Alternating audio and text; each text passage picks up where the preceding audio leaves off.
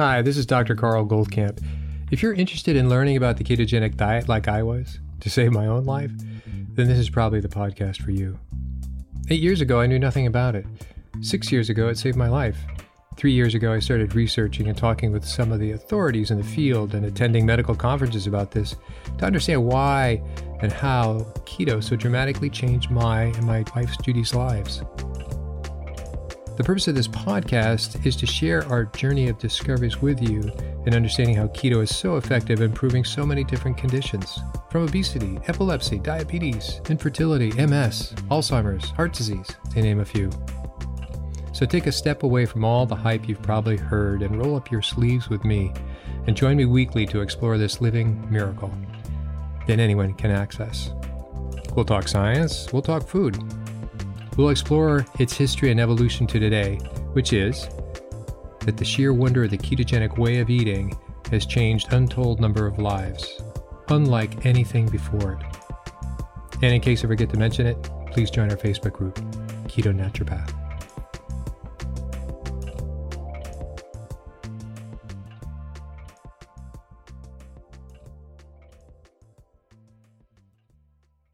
Welcome to Radio Naturopath, the call and talk show about health and natural medicine. It's May 22nd, 2019. I am Fran Storch, ND, naturopathic physician. I'm here with my co host, Ron Menizza. Hey. If you'd like to participate in the conversation about natural medicine, you can call 860-486-9487. That's 860-486-9487. You can also email me at radionaturopath at gmail.com. If you'd like to listen to this show at another time, you can check out our podcast at whus.org. You can also check out my Facebook page, Twitter, and Instagram at Fran Storch ND. All right. Today it's my pleasure to once again introduce my very special guest, Carl Goldkamp, ND, naturopathic physician in Berne, North Carolina. Carl is a naturopathic doctor, acupuncturist, certified in Chinese herbal medicine and environmental medicine. He was the first graduation speaker at Bastyr University to graduate with two degrees, uh, Doctor of Naturopathy and also an MS in acupuncture. He's got uh, over 16 years of clinical experience as a naturopathic doctor working with diet and lifestyle change. He's worked with many, many different um, conditions and um, he's also treated people with environmental exposures, designed detox programs, and tested for genetic variants to more specifically support detox pathways with targeted nutrition. You can find um, Carl's uh, Carl Goldkamp's um, website at, uh, at http uh, double hash double slash ketonaturopath.com.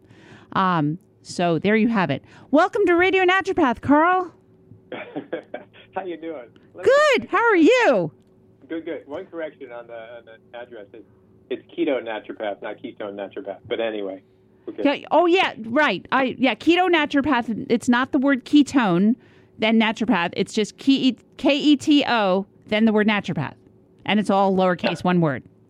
Got, you got that. It, you got it. Sweet. Anyway, good so, to talk to you again. You too. How's the weather in North Carolina?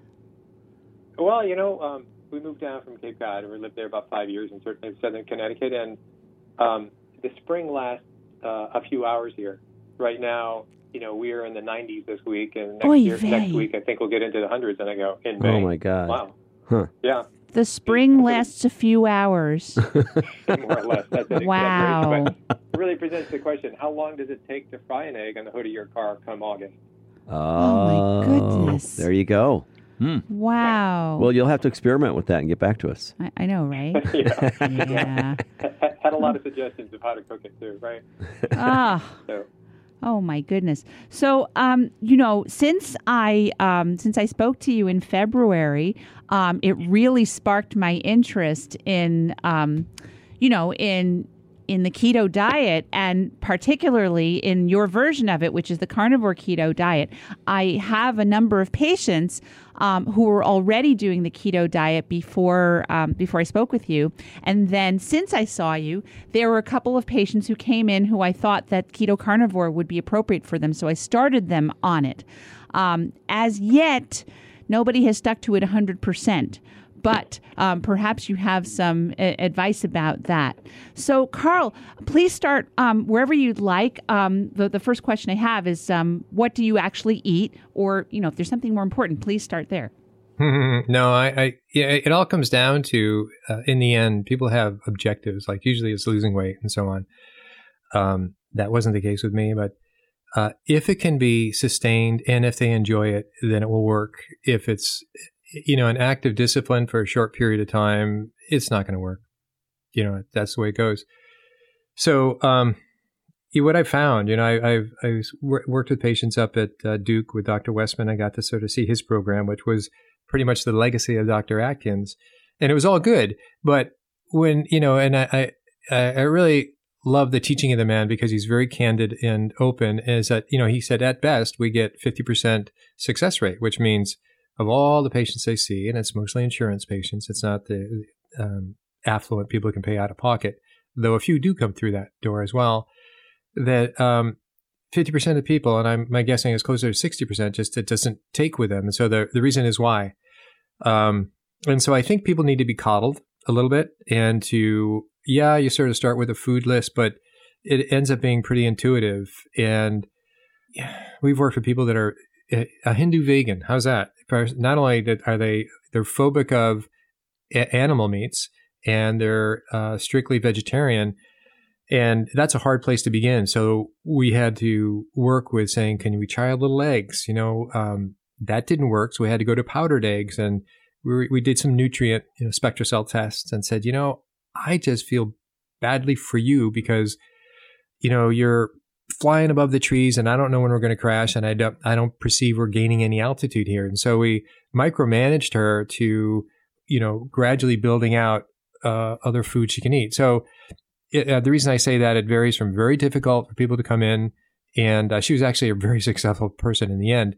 But so what I eat, um, I don't really eat, and it's not an act of discipline until after twelve. I would say I'm primarily carnivore, but I think I disqualify that. I disqualify myself from that because Judi tends to make, you know, uh, keto, um, call them crepes or pancakes, which are uh, carb free, and so obviously that's not you know, chomping on something meat. So except for those exceptions, I'm pretty much all meat. But so what does that mean? I have uh, I've learned to like liver, and I obviously like eggs, and I like that because of the the choline source, among other things.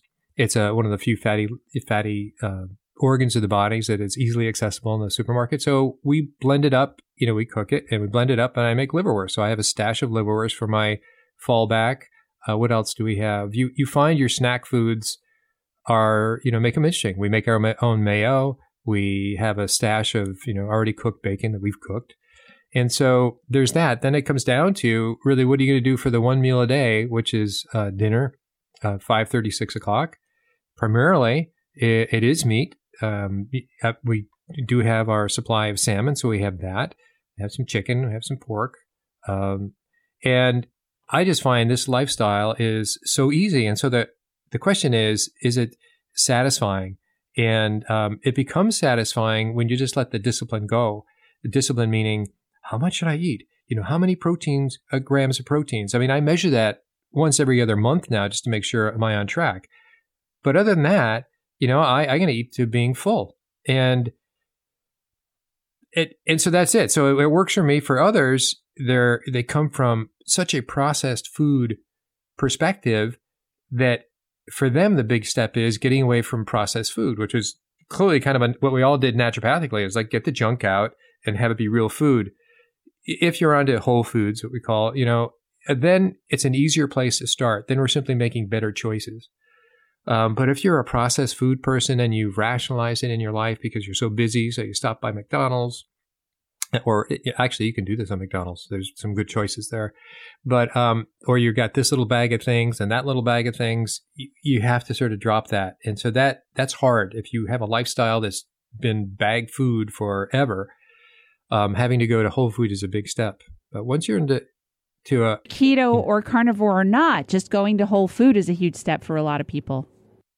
Yep, yep. Yep, and uh, and that's clearly been the big difference. So we've done a number of coaching groups, you know, started for free, and then gradually have uh, elaborated our course and uh, made it um, uh, more expensive, I should say.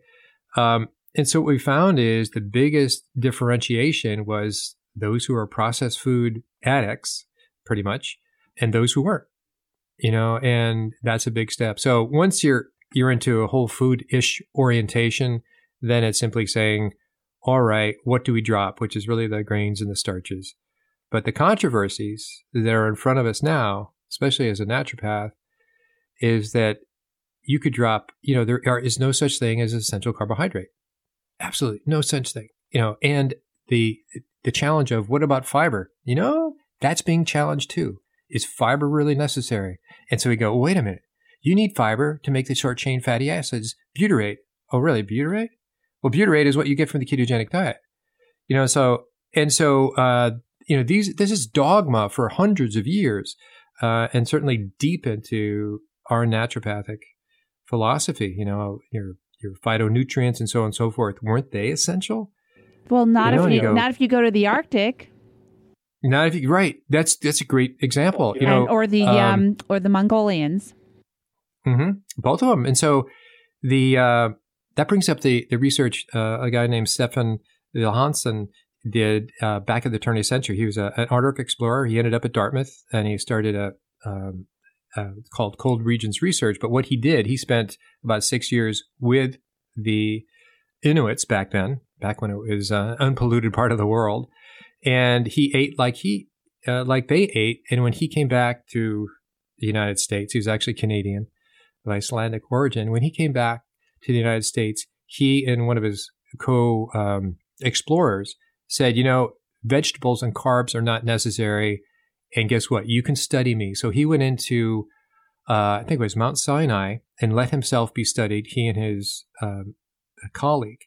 And so they stayed in the hospital for a couple months and then to really measure everything they ate, you know, totally study them, do blood work and so on and so forth. This is now the uh, early 30s.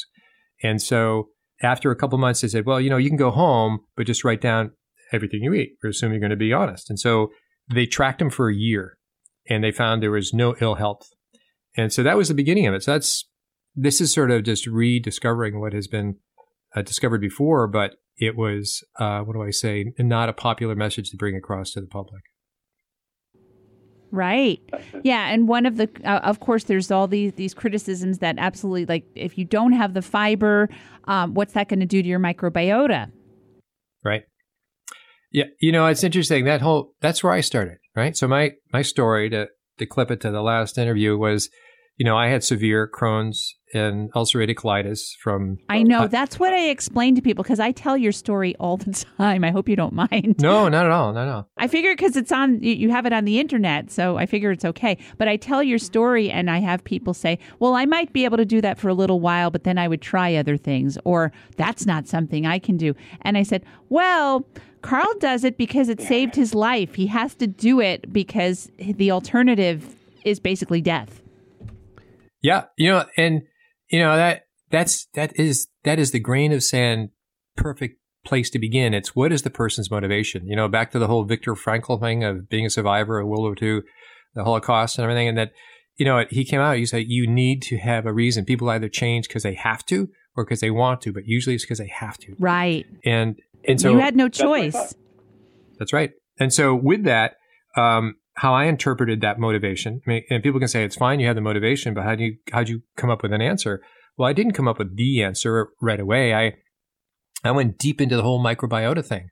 I you know went down and to the international conferences specifically on FMT, fecal microbiota trans, transfer. I think it's just called FT now, and and learned all about that. I did do that with my wife for three months, and so that you know I talked to the world experts in Australia and Belgium and you know, and, and, and totally fascinating. And so it, brings this idea, what is the perfect microbiota? Well, there isn't any, you know, it's, it's collections of families. You know, if you eat veggies, you're going to have a certain orientation to your microbiota.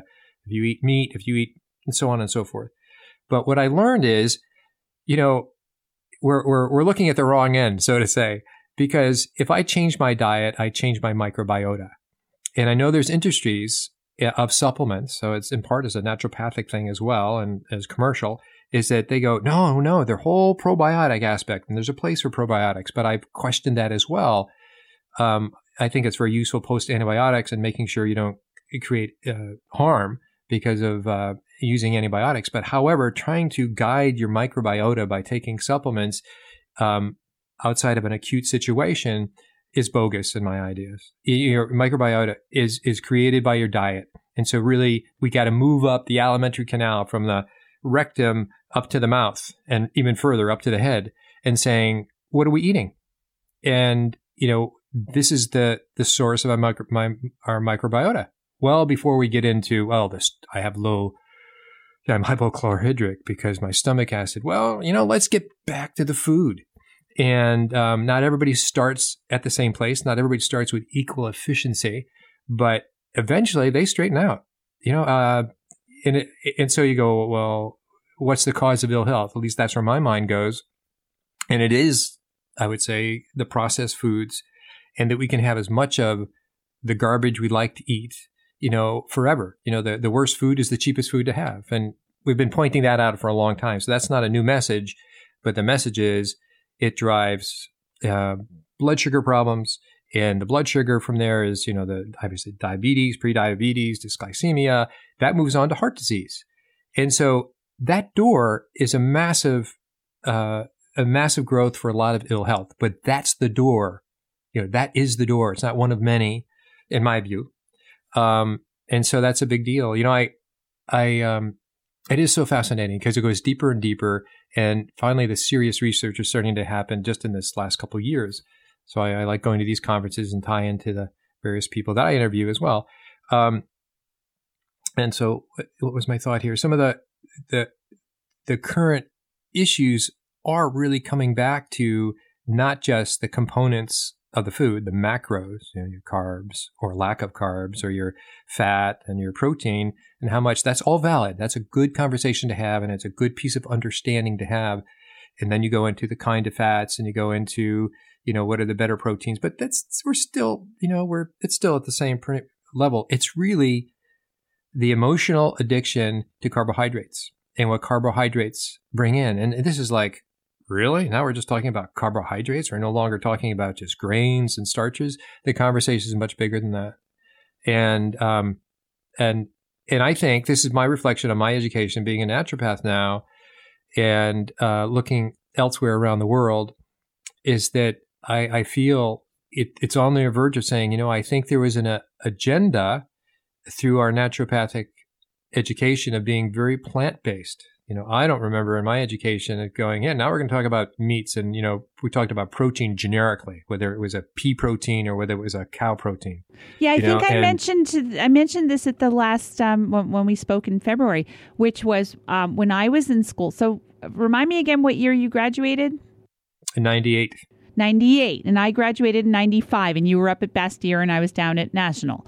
Anyway, yep. so, um, so I graduated 95. So 91 and 95, um, you know, of course, we were all uh, talking about, you know, you've got to get away from the processed foods and you want to eat whole foods. Um, and there's a lot of issues with, um, you know, with dairy and with meat in that, um, you know, there you've got a lot. You've got pesticides. You got the whole pesticide because they're high up on the food chain. You've got um, their lifetime of pesticide consumption and toxins and um, and hormones and antibiotics. And so um, the solution to that at that time was everybody should be a vegan. That being a vegan was the healthiest thing that you could do. Right. And right. we, boy, we've come full circle on that. Mm-hmm. Absolutely have. And you know, I, I guess that. Uh, so back to that grain of sand point of motivation about you know uh, for me it was about saving my life. And i then had to say well you're not a dummy and you don't need to be einstein to figure this out so go do it. You know uh, sort of don't be don't be perfect. So in, i'm so glad you did because what you did is going to help so many people Here's hoping. I think so. You know, it, and it's interesting. So if you can find it, uh, you can we can simplify this and saying you have to find somebody's why. But usually, if, we're, if they're coming to our office, then it's because they have pain, and so you have to sort of line up their pain with the motivation. But um, well, the first patient that I um, put on th- that I said, "Why don't you try being a carnivore?" The way it happened was. Um, I, I was talking to her about what she was eating. She had pain all over. She's an older lady and she had pain all over her body. And um, when um, when I talked to her, she told me I'm not a big vegetable eater. Oh. I said you're I said you're not, are ya? I said why don't you try this? And I talked to her about this lifestyle, and she was game. And um, my next visit with her, she I mean I don't know that she's sticking to it 100, percent but um, she's um, but the next visit she had lost a bunch of weight and she her pain was much reduced and and so her motivation is a lot of you know debilitating musculoskeletal pain Yep. so um th- so that was the uh, that that was the thing is with you I mean, people can live with a certain amount of pain and people can live with a certain amount of body fat. You can't live if you have severe Crohn's colitis. Did you have Crohn's or ulcerative colitis or did you have both? I had both. Yeah, okay. So you had Crohn's, so Crohn's colitis. Yes, and to um, just to um, to clarify, Crohn's disease and ulcerative colitis are inflammatory are are in the category of inflammatory bowel disease. And ulcerative colitis, when you're talking about ulcerative colitis, you're talking about ulcerations in the colon. So you're pretty much specifically talking about the colon. And then you can have inflammation. Crohn's disease is um, an inflammatory bowel disease that occurs anywhere from mouth to anus and anywhere um, uh, anywhere in between. And so one of there's inflammation as well. There's characteristic histology, meaning there's characteristic um, cellular things that you see. And one of the really dangerous things with Crohn's disease is um, the inflammation can become so severe you can get blockages. Uh, so and and it is possible to get them together. And some people they're not sure which diagnosis. And in the end, it doesn't matter. Naturopathically, we treat them both, and we think of them both similarly. I wouldn't Right. say exactly the same. And it, and you know you're going to so in your case, of course, you're treating them the same way. So Mhm. so this is so inflammatory bowel disease subsets Crohn's and ulcerative colitis are not irritable bowel disease. They're not the same or not irritable bowel syndrome. They're not the, they're they're very different. One is a functional condition where you have Yeah. no histological changes, no changes in the cellular structure, and one is um, a very serious uh, inflammatory disease that can predispose you to um, GI uh, to gastrointestinal cancers. Mhm. Yeah, I, I see it basically as a spectrum, even though we, we don't have all the dots in a row. So uh, Right. before That had the- there's that. That it's a spectrum. That people have varying levels of inflammation in their in their bodies and, and Right. in their Yeah, digestive absolutely. systems. It and it, the the um, the thing we have in common naturopathically when somebody comes through the door, generally, classically, I should say, is that we're trying to reduce inflammation in that part of the body. Well, obviously, that's what everybody's trying to do. And so, allopathically, meaning MDs for the most part, they give very strong medications. I've been on them. You know, you have to, and they're trying to shut down your entire immune system. For instance, uh, anti uh, tumor necrosis factor alpha. So they said, well, if we can just block that, we'll block, you know, and so it, it is a, and I'm trying not to be critical. I understand. I mean, it had to save my life. So my my wife thinks for the couple months I was on those meds that it helped me. I don't know because it had a lot of other side effects, but that's the thinking. So is you actually there- took some some uh, monoclonal antibodies. Oh, absolutely. No, I, well, you're when you're when nobody else can help you, and I had reached out to a number of other NDs, and it was just too light. You know, it was just not heavy enough, and because most NDs don't go there, you know, it's just like yeah, you're beyond my help, buddy. Right. you know, I'm sorry. You know, or well, well beyond any uh, probiotics or whatever uh, supplements. Um, and so you're left with shut this down no matter what. I don't really care. I'm not judging. Please shut it down. And so they do that. First, they think they can shut it down with steroids. And if that doesn't work, they go, oops, uh, well, the biggest cannon just got removed from the, uh, from the scenario. Now, where else can we go? So you basically do uh, monoclonal antibodies. Um, and there's a couple meds. I don't remember all of them, but it, it, it induced, Yeah, the big uh, one is adalimumab or Humira, yep. Yeah. Uh, there should be a class action suit against that. But and also and Remicade is another big one that I see people. Yeah. Yeah. And so when you realize that that it may be something, you know, it's not like you're So wait, back up. So what what's your issue with adalimumab? uh, a- arthritic. You know, it's when I came back in and I, it was really interesting. I reported this to the, to the second doc that I went to and said, you know, I, maybe it's helping me internally. We can't look at that on a regular basis. They would look at your mouth to see you're not getting ulcerations, as you mentioned. And they didn't, they said, well, okay, I guess we're, we're not causing a problem. But it was incredible arthritic pain, especially low back and knees. And so I would almost crawl into the office by saying, well, maybe that's better, but this certainly, you know, was gotten worse. So and I've never the, even had. So the adalimumab gave you severe um, arthrit- arthritic pain, musculoskeletal pain. Yep. And- Wow. And you know what's funny? You know what's funny about that? You know where the acronym Humira comes from? It stands for Human um, Monoclonal Antibody uh, for RA. So uh, right. it's basically, and so you go, wait a minute, no this is. Target. Right. Right. It makes no sense.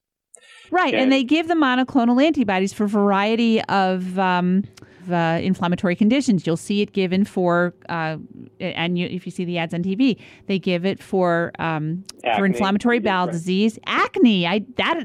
That, I haven't seen that advertised. I didn't know they did that, but they definitely give it for psor- psoriasis and psoriatic arthritis, Yeah. uh, and they give it for. Um, uh, well, I, I've seen it. I'm pretty sure they use it for asthma sometimes. Um, Mm, yeah. It's they're finding more and more. If uh, there was a period of time I spent a lot of time in doctors' offices, of course, and so you go through all those magazines, and Humira is in every magazine you can pick up in a doctor's Yes, office. So- for numerous conditions, and certainly they give the the monoclonal antibodies for um, for rheumatoid arthritis.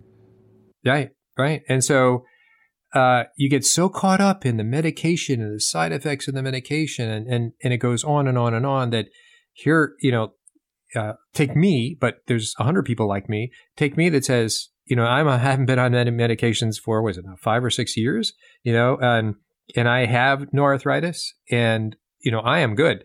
And so people are on carnivore. And one of the things that people go on carnivore for is for arthri- arthritis in general, whether it's OA, OA or RA. Yes, Um, and who would have thought you could put OA and RA in the same category with the same treatment? You know, that's not how I learned it. and also and, uh, PA. I see so many people diagnosed with psoriatic arthritis. And I don't well, I don't know if it really is psoriatic arthritis, but that's what they get diagnosed with. They get psoriatic arth I see psoriatic arthritis, I see uh, just osteoarthritis, I see rheumatoid arthritis, and then I see people get diagnosed with polymyalgia rheumatica. Right. Right. And they're all And, you know- candidates for this, I think. They are. They are. So the the fun that I'm finally starting to have in terms of treating people, and I, we just basically have a program, small program, about ten people. It takes about four months, and we I do line up the labs. This is now you can go get labs independently. You know, and go, hey, you're you're going to go get these labs, and so you know we really started to do a before and after, and it's mostly for the education of the patient. You know, they just want their symptoms to go away or their weight to go away, but usually their problem's a lot bigger. You know, if they if and most people are unaware of you know their hemoglobin 1AC. It, it's you know they say Yeah. no, I have pain. Why am why am I looking at you know H1C? Well, it's connected. Believe me, it's connected. You line these things up and you go. I I just sort of see the pattern and saying this is such a wonderful holistic uh, treatment for so many different things because of the not just the insulin sensitivity. It's it's dropping down. And by the way, let's say we we all stopped carbs. You know, it it's not going to cure the world because there's an in, we can make glucose. You know, So- Yes, you can always do gluconeogenesis. That's right. And you Right. can And also so- and you have uh, have you know tens of thousands of is it tens of thousands or hundreds of thousands of calories available in your fat stores. you have lots. I mean, you have a combination of not just your fat, but of course your glycogen, you know, uh, muscle storage, and and that's an independent variable as well. But the, the reason I mentioned, you know, the opposite of gluc- uh, of insulin is is glucagon, and uh, you don't hear anybody saying, "Oh, his glucagon is up." Nobody takes glucagon. The last time you heard glucagon was in your physiology class in in medical sc- in med school. That's true. We don't Uh, really think about glucagon. Please explain what is glucagon and uh, just give us a refresher on it. Okay, so glucagon, so insulin, th- th- these are, it's a seesaw. Generally, it is believed they're in opposition. One's up and the other's down. So insulin's function is to kind of a thermostat sense a level of blood sugar, glucose in the blood, and then saying too much, and it shoots it off to store it in fat. Initially, it's the fat, you know, on your body, and eventually we start running out of Other Well, doesn't it also send it to the liver first to be stored as Yeah. glycogen? Yeah, yeah. There's that. It go it has a number of it has it has a number of addresses in which to shoot this stuff away, and so when these addresses start to get filled up, they go, "We're running out of addresses. We got a new one. You got got a new place we can store." It? So And I that mean, would be the last place to go. The, the repository of the unused glucose is your fat cells. Yep, yep. And that's why you get you can end up having you know fatty liver and a fatty lot of things. I mean, you get a lot of fat around your heart that shouldn't be there, and so on. Anyway, so that's the insulin side. So the glucagon is the other side, saying our our glucose by sensor is so we're saying simplifying it um, is something that says our glucose is too low. We need to make some glucose, and so it can easily make glucose. So it makes glucose. So hence gluconeogenesis, simply making new glucose. Yes. And so that's sort of the the opposite way. How you get to turning on uh, gluconeogenesis? Yes, there is a sensor that says, "Wait a minute," you know, and other a cascade of other uh, hormones that turn it on. But the main one is stress and cortisol and epinephrine, norepinephrine, etc. It goes. It, it's that voice that goes back millions of years in our evolution that says there's a bear or a wolf or a lion chasing you make glucose and let's get this body out of here. Climb the tree run as fast as you can. So th- that's part of what we're about is our ability to make glucose instantaneously fast and available for the whole freaking body. And so okay that's good. Well now you come into this and this is why uh, stress is such a hugely interesting i mean that was my door into this obviously you know but it what it does is that you can be on a I am being a little facetious here, a high carb diet by being stressed, chronic stress. Absolutely. You're, now, you're, hitting your, you're hitting your, we'll call it cortisol, but it's a little more complicated, but cortisol will work. Um, cortisol is now signaling on a regular basis, regardless uh, of what our glucose levels are, measurable glucose levels are in our blood, hitting the glucagon saying, more please, more please, more please. And that's why people can say, I don't eat anything and I'm getting fat. Well, you you besides having some sort of pathology, you're right. And I always tell stri- people that um, you know that one of the treatments, one I, I I try to emphasize, and and for almost anything, certainly for fat loss, but for many many other things, I try to emphasize to them stress reduction. It's not just if you reduce your stress, your irritable bowel will get better Stress reduction is a treatment for your IBS. It's just as important as taking, I don't know, peppermint oil or a probiotic or changing your diet. Reducing your stress treats your IBS. Reducing your stress treats your inflammatory bowel disease. If you are highly stressed, it will be ma- orders of magnitude harder to lose weight. And then if you're stressed and you're also um, postmenopausal, oy vey, uh, mm-hmm. you got a number of things yeah. working against you there. But um, stress, uh, uh, because a lot of people want to lose weight, and you know, a lot of people who come to keto, um, they come to it because of fat loss because they've tried everything else and they can't seem to lose weight. But stress is such a huge part of it. I, I mean, yep. if you are chronically stressed, and if you're chronically stressed and postmenop- peri or postmenopausal, even worse. Um, it it can stymie your fat loss, even if you are on the perfect diet for you. Mm-hmm. Yeah. And it's very Good. simple. You have high cortisol. Cortisol's job is just like you said. Cortisol is there so that you can run away from the bear or the lion or the yeah. or the the macaw, yeah. macaw or whatever. um, and its job is to look around and find whatever it can and put sugar into your blood so you have energy to get away from that bear. And so if you've got a hundred tiny little bears chasing you all the time in the form of school and work and getting mm-hmm. your kids from here to there and taking care of an elderly loved one or taking care of an, an ill uh, loved one or friend, um, then then you have this constant dumping of cortisol. And while that's going on, it's going to be very hard to heal from most things. And yet, you know, I talk to people about stress. Re- you know, sometimes you have to deal with harm reduction because they're just not going to be able to get away from some of their stressors. So you talk about, you know, doing all the restorative activities, um, taking breaks, taking rests, and taking some supplements like, um, you know, your ashwagandha and your rhodiola and your mm-hmm. uh, eleuthero and your ginseng and, you know, name your favorite adaptogen, etc. Right. One of the things that doesn't come up when we talk about stress is, and you could put steroids in here, so the medications are the same thing, these medications, is that we, we now have the explanation of just what you said, you know, you will gain weight and you're going to be driven, is that the appetite for 100% carbs is huge. And, and, and you can go right back as if you were on a high carb diet, meaning your body has now induced all the blood sugar, all the glucose you wanted well, when it takes a break and that drops, suddenly you're going to get just like you had a high carb lunch and your insulin comes in and shuts it all down. Now you're hypoglycemic. And you're And now you hungry. go, oh my gosh. And so it sets up the pattern, even however unintended, that you're going to go for carbs. You're not going to go for a steak after that. So you now are feeding in those troughs, meaning when the glucose is dropped and with all the carbs. And so now you've amplified that.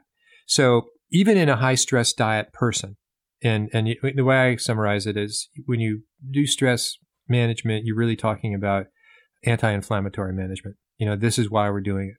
So, so, but as you get into uh, actually producing ketones, you know, measurable ketones, what you're now doing is you're producing increase in GABA, you know, uh, gamma aminobenzoic acid. And so when you're, so GABA is the meditation hormone, if you will, among other things. It's, you know, gabapentin. I mean, there are all so many things are based on top of this.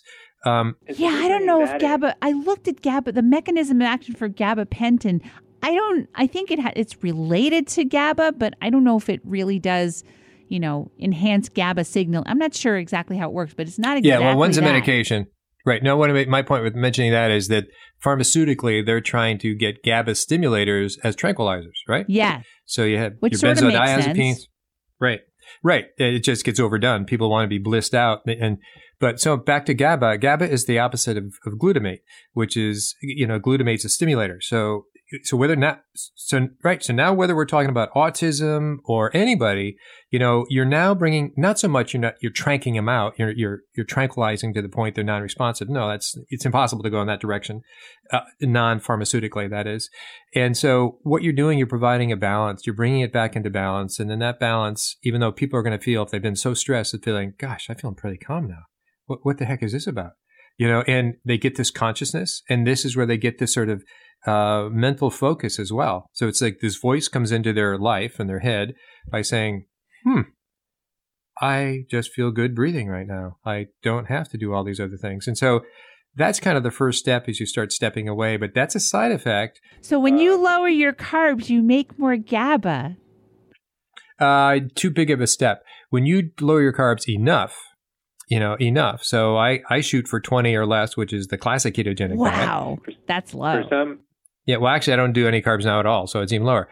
Um, so when you get to wherever it is with you, and I would I tell for our program, we start everybody with we're shooting for you know we're shooting for 20, and this is how we're going to do it. And after this becomes effective, you can, if you really want to, you can start increasing your carbs and find out where you lose that effect. But let's start in a place we know will create a positive effect. So dropping your carbs to the point that you are now fat adapted, right? Because you're also either burning your fat or you initially increased your fat and keeping your protein, you know, equal, not higher or lower. Um, is that that's when you're going to start. It's the, the ketones is the producing of the GABA, the lowering of the carbohydrate forces the fat metabolism. And so that's it. Just had to put in a few steps there. Do you? So your pa- So some patients come in and they're like, "All right, I'm all for this," and they go keto carnivore. Um, don't they get the keto flu? Not always, actually. Okay. Keto Uh, flu. What's yes, that? yes. Please Whoa, whoa. explain. Let's please talk about that because people always talk about it. Talk about it and talk about ways to help it. Yeah, no, I think uh, that's a good topic, and I think it represents really the, the transition. You know, you have to get people to say, "Hey, body is making a transition. This isn't like a hack." I hate that expression. This isn't a biohack.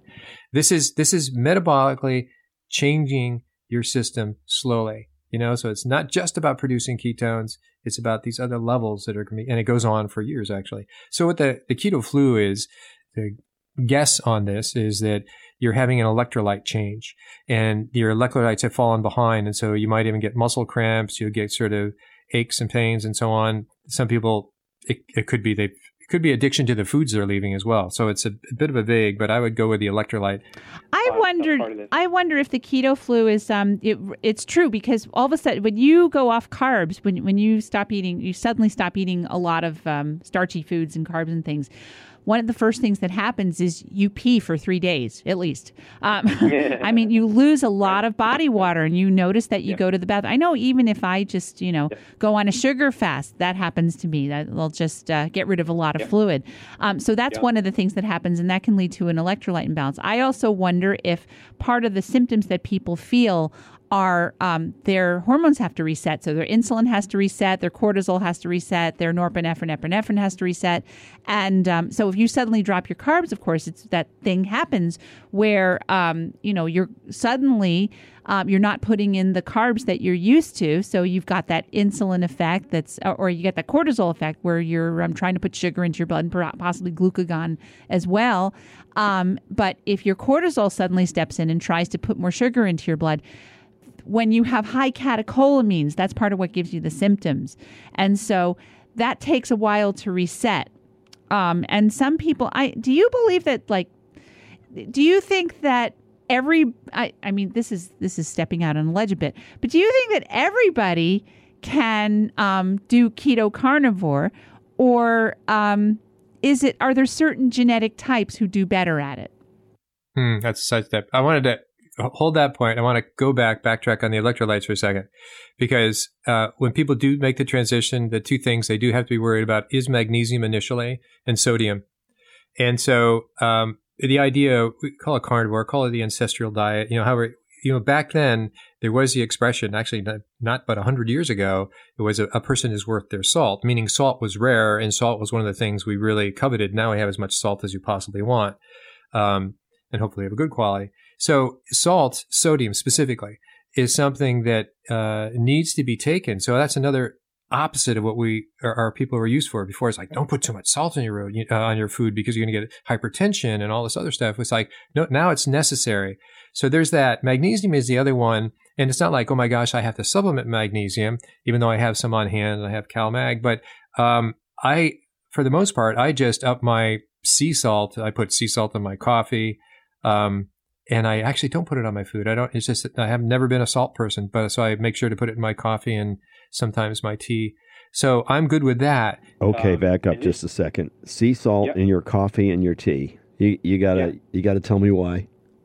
Uh, well, actually, it takes the bitterness out, and uh, I'm finding a place because I'm finding a place to put the salt that I like it, and now it's just become habitual with me. Others he doesn't like it on his meat. Okay. Like you do. Yeah. Okay. yeah, I, I, like it on my. And he doesn't right. particularly yeah. eat salad, or uh, do. I, I, as I recall, you said you eat little bits of relishes every few days. Is that right? Um, and that's I would say every few months because we, we, put. I think you visit us in Mystic, so we've we made so many. You know, we have a, a, basement full of relishes now, vintage that we use. You know, periodically on our food, but it's not like a, a discipline at all. Uh, it probably takes a couple months to go through a jar, so it's I would so it's not very much at all. So no, the only the only veggies I would have is if I'm out in a social gathering and it's too much attention to avoid my salad. Then I'll have my salad. Whereas I, you know, we grew and made salads for decades. But anyway, so salt is important. So wherever you want to put it, it's obviously in our mayo and so on and so forth. Uh, I put it on our liverwurst. Uh, so there's a meat combination. So I am aware of the salt, and the salt, and actually, salt sensitizes your insulin, so it's a good thing. Um, so yeah, it's a big deal. So other than that, you sort of keep an eye on magnesium. Uh, it's not something you have to check. Some people simply say take bouillon. You know, bouillon's a fairly good source. It never worked for me. Um, since I'm the naturopath and I can get a supplement, I put that back there. But I only take magnesium if I feel um, uh, muscle cramp, usually my calves maybe my hamstrings. And uh, other than that, I it my mind doesn't go to that. It's just salt. And uh, so anyway, so that was that part. So that's why that's the keto flu, and that's how I would do it. Some people can go out and buy a supplement that's for all their electrolytes. Is that better? I don't think necessarily. I think the more you force your body to do, so it's it's probably a a good healthy crutch intermittent, you know, intermittent, and it's obviously my, you know, it's all it's the whole it's all the electrolytes. Yeah, and helping people to stick with stuff is a, is a big thing in yep, naturopathic medicine. so when you think of the thing as a transition, think of the you know what are the things that we need to help people with so they don't get you know easily deterred and say I quit, um, because uh, in this culture it's very easy to quit because they don't know who's telling the truth. I I totally buy into that. So Anyway, so on to the other thing. You're talking about is there a genetic predisposition? Some people do better than others. What you're really asking is this whole new thing called, well, not new thing, since 2003, genomes and looking at uh, SNAP, SNPs, yeah. singular nuclear polymorphism. So, um, interesting story on that. Back in, um, I think I had just left the Mystic office or my own practice, and I started getting into 23andMe had yet to be out. And so I was in, I think, some conferences I went to, I was introduced to MTHFR, which is a SNP. It's a methyl tetrahydrofolate reductase. And so a SNP is a one amino acid uh, mutation for a common enzyme. You know, and what in, when we say SNP, it's it's a uh, it's just an abbreviation for single nucleotide polymorphism. Correct. And so uh, MTA. So this is now 2007 to 2010. I was invited up to lecture annually for a couple days on uh, SNPs that we knew then, and their maybe uh, increased vulnerability they would give to certain medications. And so we looked at you know it has to do with B12, folic acid. So, what kind of medications also deplete that? And so it got deep into it and it was a lot of fun, but that was kind of the focus of those things. And um, so now you'd say, well, I was, I was definitely excited about the genome and the genome research. So I would say in a normal diet of high carb and high fat, those are relevant issues to have. And when now when we slide into the ketogenic diet, as you said, things get resensitized. Talked about hormones, cortisol, and so on and so forth. And we find that a lot of people on keto actually have a lower thyroid hormone, but they're not hypothyroid. They don't have the symptoms, right? So it's the opposite of subclinical th- hypothyroid. It's clinical. Yeah, you def. That's one of the things that they tell you to look for. That the person's T three will go down. Right. And so then the question is just because it went down, does it need to be supplemented? That's a good you know, question because I've been doing that. I have because I have supplements that that can help. Like I have patients on keto who they, their T3 drops, so I help them with it. Right. So this is the re-referencing and getting the data of all these different things that are changing. So um, speaking to hormones, I had my hormone panel done on me. And this is a guy now five, six years on keto through Dutch, uh, dried urine, dried urine, um, comprehensive hormone panel made by Precision. It's out in Oregon and considered to be the best uh, method of tracking all your hormones. And so um, they do give you everything, and you have you have nearly a 24 hour period of you know peeing on a strip and then drying them out and sending them in, and they give you the graph back, and it's pretty interesting. And wow. you can follow up consult. So what did I find? I, I so per patient report for my story telling you I'm fine. Well, when I look at this, I got my androgens are low, and this was. I'm thinking, well, this is one poor sucker. Who is he, by the way? You know, and so what I'm saying, and, and actually, uh, I am one that has this MTHFR SNP and others that are that that cause a lot of issues, and yet they have a methylation part of are your hormones being methylated appropriately? I was a high methylator, so tying all these things together, but what we don't know is that uh, there was one study that came out that actually showed looked at micro- microbiome and so on and so forth that shows a fat adapted person, a ketogenic uh, uh, person, actually increases their endogenous self made folic acid. And it didn't, you know, and so therefore it affects the folate cycle, the methylation cycle, and beyond what it said, because it's only a study of one so far, and actually it came out of a fatty liver disease uh, study that is like, well, does that beg the question that a lot of these SNPs are now irrelevant in the world of a ketogenic diet? The, and I would say, arguably, in the world of the millions of years we lived in a ketogenic diet. And therefore, the these genes were primarily only a problem in the high fit and the standard American diet. Yes, and and the standard American stress and lifestyle and and toxins right. and all that stuff. Right. So it's a big divider. You know, no, we're, we're certainly not in the position now when a patient comes in saying, "Are you uh, a keto or not?" But maybe that day will happen.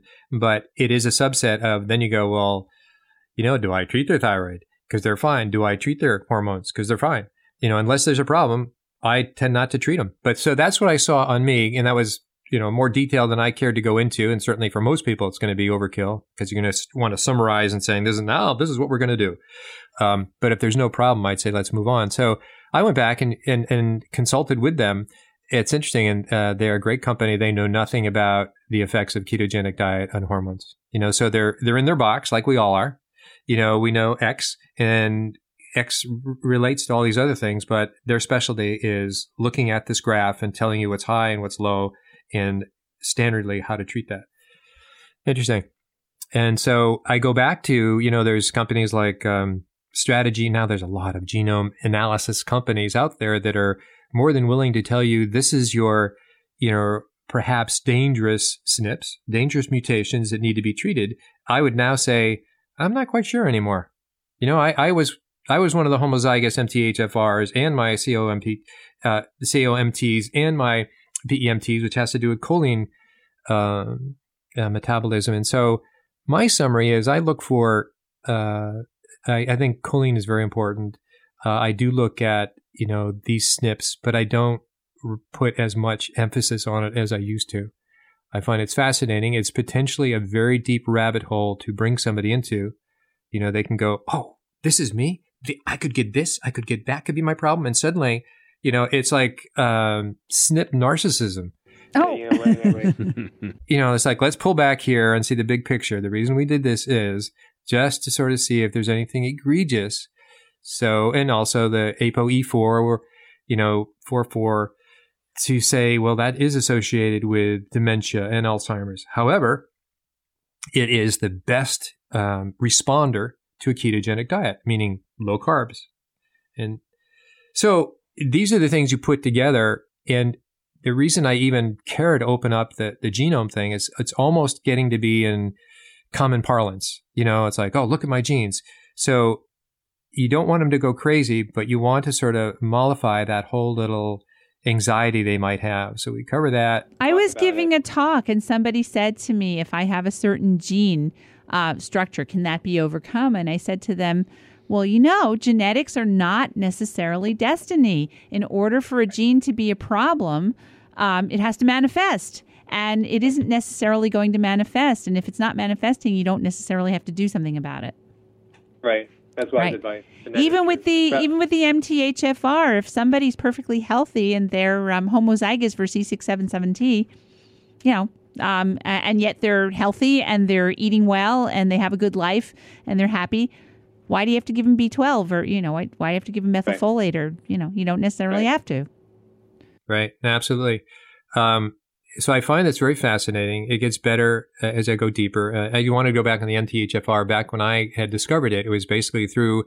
Um, I didn't have a large autistic practice, but I did find the highest correlation of MTHFR was with autism, and so it it did it did make me say, you know, uh, there is some relevance here. Let's go deeper with it, and that's got, what got me into that. Now I would say I, I wouldn't ignore it. I would also say, can we get said child on a ketogenic diet? You know, is it possible to move in that direction for the whole GABA uh, aspect? Oh and, uh, yes. Uh, in the in the in the microbiome change. So that's really hard know, though with with kids in the spectrum. What I see with kids in the spectrum when the parents bring them in, um, the the kids are so particular about what you, you know, and if they haven't been raised eating a basically whole foods diet, they've been a, raised in sort of a conventional American sort of diet. They've got the things that they like, and the parents just get them fed. It, it's it can be really hard to have them those kids change their diets. Yeah, no, I agree. There, there's a um, a, documentary I saw it, uh, I think a couple years ago called the uh, Magic. I think it's called the Magic Pill, um, and it it it puts the people attempting the ketogenic diet in a number of different, you know, the elderly, somebody about arthritis, and somebody. Uh, I don't know if it was post heart disease, diabetes, but they also focused on an autistic child and it brought that family how it, it got to be outrageously difficult. And then there was a snapping point in which they just provided no alternatives and you wouldn't believe the behavioral change. And the, you know, this this uh, little girl happened to be, you know, was those little goldfish, you know, uh, you know yeah, the little crackers. Yeah, sure, red little crackers. That was her go-to food before. She had you know crap for her diet, and now finally first removing removing and enduring it was just incredible what they would enduring it you know they went as far as making bone broth and everything was uh, you know uh, a ketogenic diet with veggies and um, now the child won't go back to anything else this is what she'll take so there was such a behavioral change in this child strictly about dietary change that you had to ask it's an n of one of course i don't think there's ever going to be an n of 40 for a study uh, for a lot of reasons. But there'll be a lot of n and ones. There'll be another n of one. But the that point of and, and this is hard for a physician for anybody to sort of say this is the right direction to go. I'm not saying it's going to be easy for your first step. It might be progressively more difficult, and then it's going to be starting to get easier to the point that you're going to forget that you ever had a difficult time. But to say that the transition, now we're just talking metabolically, your body's having to do some work here, and we're going to help you out with it. Maybe that's where the supplements come in and various other ways, but eventually, you know, you're going to have your own pair of skates going out in the pond by yourself and knowing how to skate and not have to worry about it, meaning that it's that's life is going to work out that way and you're not going to feel restricted. But initially, they're going to go, what, no cookies? Can I have Diet Coke versus Coke? So these conversations of, well, that's marginally better. And if you want to say yes part time, I said, but that's going to be taken out too. We're going to get the real food. Remember how your grandparents ate? They didn't ask this question. yeah. Right. And say, if, if your grandmother was in the room, what do you think she'd say? Oh, I don't want to go there. Still living with your grandmother then, huh? I did live on a farm. Yeah. But my grandmother, yeah. well, uh, never mind. She she she my grandmother taught my mother how to cook and that is that you, you know, you basically cook things until they are completely and ultimately dead and will never come Those back poor women, again. I think they were they were they were angry. They were not happy people and so and they didn't they, they didn't like pleasure was not something that came to them easily. Mm, yeah. So where you're you're very much about the pleasure of, of cooking and eating good food and um, like you you and your sister did a 180 on that. Yeah, big thanks to to Wally. I, I think my dad was the was the because he liked to eat good food. Well, he's Italian, you know. He's like you know Italian. He had a little more pizzazz, Mm. a little Yeah, more life sure. to him. yeah, Ron, Ron is like the one of those classic, um, you know, earlier in the century when um, Italians migrated to Connecticut and started farms and stuff. He- He's he's uh, comes from that stock. His mother does not. No, Yeah, mother was a League of Nations. So yes. Ah, all right, so so Carl, we've got two minutes left. Um, please, uh, if you could give us one more piece of um, amazing advice, and then we'll wrap up and tell people to get a hold of you, and um, then talk about the fact that we're coming to North Carolina in a month. So. oh, you are. Wow. Yes. Yeah. oh, absolutely. Yep. Well, that would be neat. Um, I would say then um, the one thing, the most exciting part that I find, and, I, and I'll be releasing an interview for our podcast of a uh, psychiatrist from Harvard, is taking keto to psychiatry. And so it's treating Oh, bipolar, schizophrenia, obsessive compulsive disorders. It's difficult. Can you imagine? We just talked about aut- autism, and you know, there's another show. It's like it is. It's exciting, and yet it's pretty dangerous. You know, they because they send their, their patients go home, and now you're saying they're going to eat differently. You know how hard it was for them to stay on their medication, and so now we're talking about dietary. Anyways, it's obviously working out successfully for many. Um, and it's dramatic, and I would say it's an extension of what we talked about the the GABA, and it goes well beyond that. Yes. Well, and that's what the you've heard of the GAPS diet, right? Yeah, yeah. Yeah, and so that was that's the idea that um, you you know the GAPS diet starts out when when you start on the GAPS diet, you're basically eating bone broth and maybe some meat, Mhm. and that's it. Right. And that's how they start, and that's how they induct you into the GAPS. And the GAPS diet is basically a healthy, uh, uh, low carb. I don't know if it's actually ketogenic, but it may be. But it's just a low carb diet, and they start you basically keto carnivore. Yeah, isn't that interesting? And when you track that back to a lot of, you know, a lot of a lot of roads lead to the same destiny, so to say. You know, whether it's well, good. Well, it's good to talk to you guys both. Uh, I have to know, right? So um, we will we will talk more down the road, and please tell me when you get in North Carolina. Yes. Oh yeah. We'll so you know. if you want to reach Carl, if you want to learn more about Carl, Carl's uh, website is um, ketonaturopath.com. That's K E T O naturopath.com. And you can read his whole story, and that has information about how to get hold of him. Um, did you want to uh, tell us any other ways to get hold of you, or is that good? Uh, I think that's fine. We have a, a Facebook group with people have to answer questions to get in, saying they're just interested in keto, and um, tho- those are pretty much the two. We're working on a more a larger program from my experience of working with people to kind of uh, really help people for the period of four months to make a transition for serious issues. Okay. Well, no, it's I been fantastic to talk to you again. Um, very inspiring, and your enthusiasm is infectious. And um, just what you have done, it, you know, what you have shown and what you've demonstrated, you're doing very, very important work. And thank you for doing it. And I'm really pleased and proud to have you on and you know su- support these ideas. Yes, it's exciting both ways, and the fact that we knew each other before. Well, thank you, you guys. All Take right, care. you Thank take you. care, Carl, and hopefully we'll see you next month. You bet. Hi, this is Dr. Goldkamp. I thought I would take a moment of your time to tell you about something that we've been working on for a long time. And that is our product of C8 Keto MCT oil.